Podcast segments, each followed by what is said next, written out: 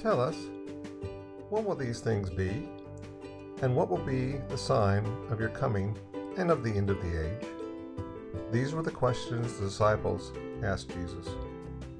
And Jesus began his response with, Take heed that no one deceives you. What did he mean?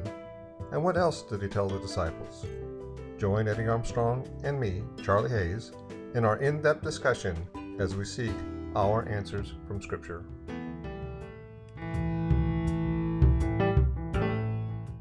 So, Eddie, there are times when bad things happen, and there are a lot of self help books people look at to try to figure out what to do about them uh, when bad things are going on in their lives. Mm-hmm.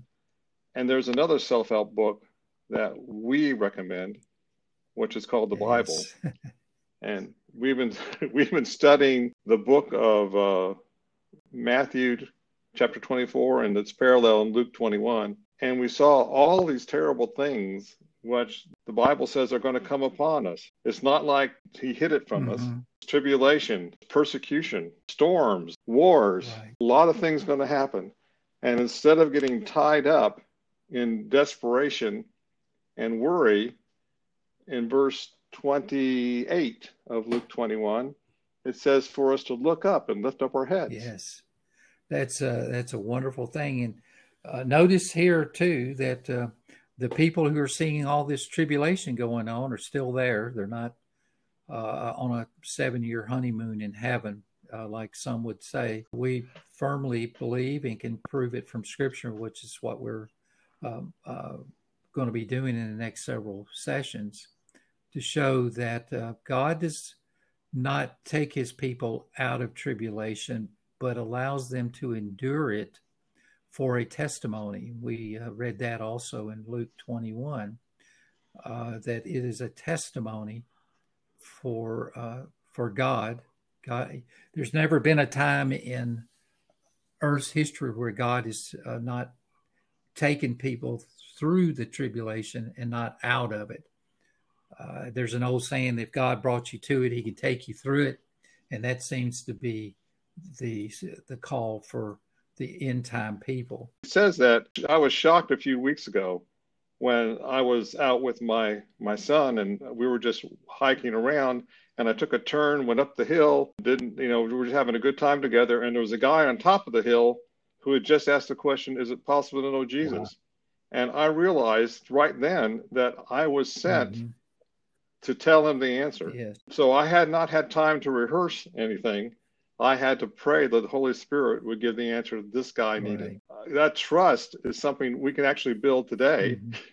for the times when we we're going to be in more perilous times. Yeah, you know, I love that experience. You told me about that. Uh, that's a wonderful leading of God in your life, and it's amazing how He sent you to the West Coast, and uh, you guys met at a certain time. Uh, I've had similar experience. Oftentimes, God will call us uh, to encourage other Christians.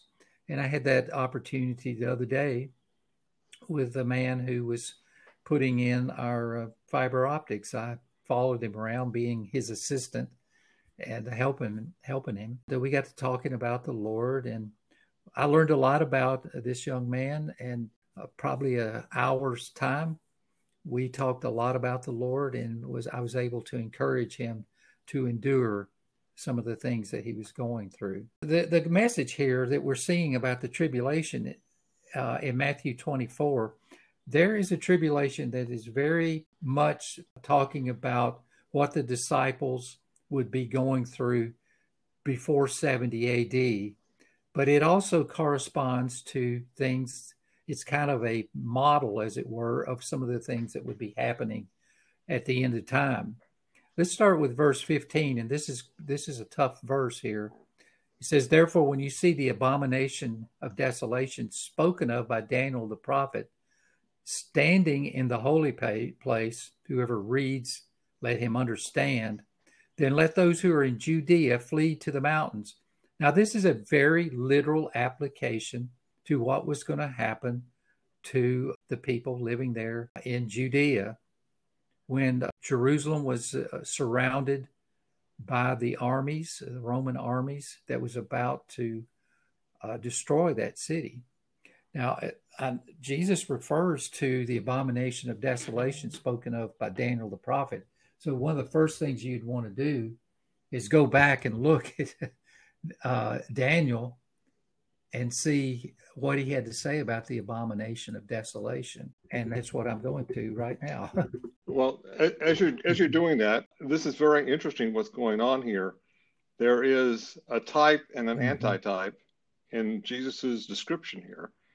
And if you don't understand what I'm saying by saying that, so often we see models, I'll call that mm-hmm. the type, of what is going to happen later on. And in this case, it's the model is the destruction of Jerusalem in 70 AD becomes the type or the model for the actual second coming. And so some of the attributes of the destruction of Jerusalem are woven in to the second coming of Jesus and the destruction that happens then. It's, it's, really exciting when you understand that's going on. We had a study the other day where we were talking about Daniel chapter 6, which is the, the Daniel yes. the lion's den. Daniel is a type of Jesus in that case because he's without blemish. He's he's convicted without for no good reason by a government. He's he's put behind a stone that's sealed like Jesus was into the grave, but yet he comes out like Jesus did. So that's sort of the type, and then the model was in fact that was the type. The antitype was Jesus is actually doing that. So here we sort of see this going parallel right through the scripture of the destruction of Jerusalem and the second coming all mixed yes, together. That's true. Uh, so it, Jesus was giving them an instruction, and that instruction was that when you begin to see this abomination of desolation spoken by Daniel the prophet standing in the holy place, that they are to flee, uh, uh, those that are in Judea, flee to the mountains and it, he even says, look, if you're on the housetop, don't go down or take anything out of the house and let them that are in the field not to go back get their clothes. But he's saying just get out of town because uh, the destruction right. is about to occur and he's wanting to protect those. And he even goes on to say uh, that woe to those who are pregnant and to those who are nursing babies in those days because that was going to make the trip rough for them out of town. It doesn't say that they wouldn't get out of town. It just said it would be tough.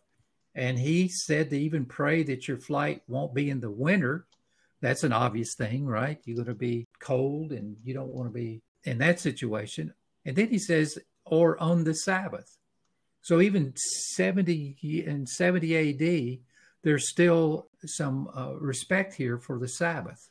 A lot of people don't like that, but Jesus said it. If he said it, I believe it uh, he's showing some respect for having to flee on a day that's meant for rest. And maybe we can talk more about this fleeing from um, from Jerusalem and how that applies to us next time.